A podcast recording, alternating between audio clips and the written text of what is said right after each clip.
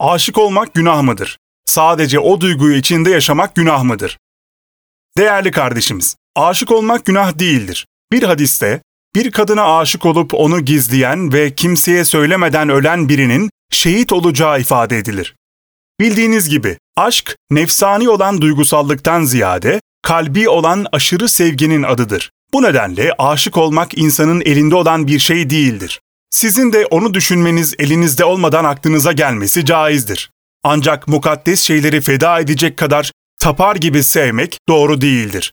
Eğer evlenme imkanınız ve onu dini ölçüler dairesinde istetip almanız mümkünse hemen istetmenizi öneririz. Eğer bu mümkün değilse demek ki hakkınızda hayırlı değilmiş deyip Allah'tan helal süt emmiş iyi bir eşi nasip etmesini isteyip aramak gerekir.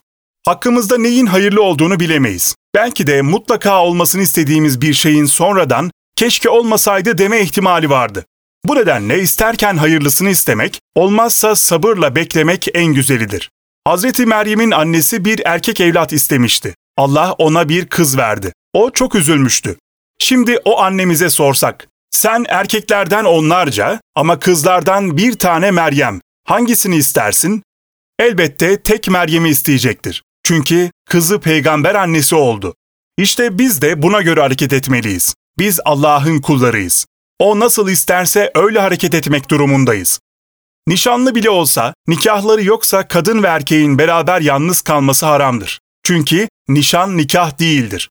Şahitler yanında nikahlanmalı ki oturup kalkmak helal olsun.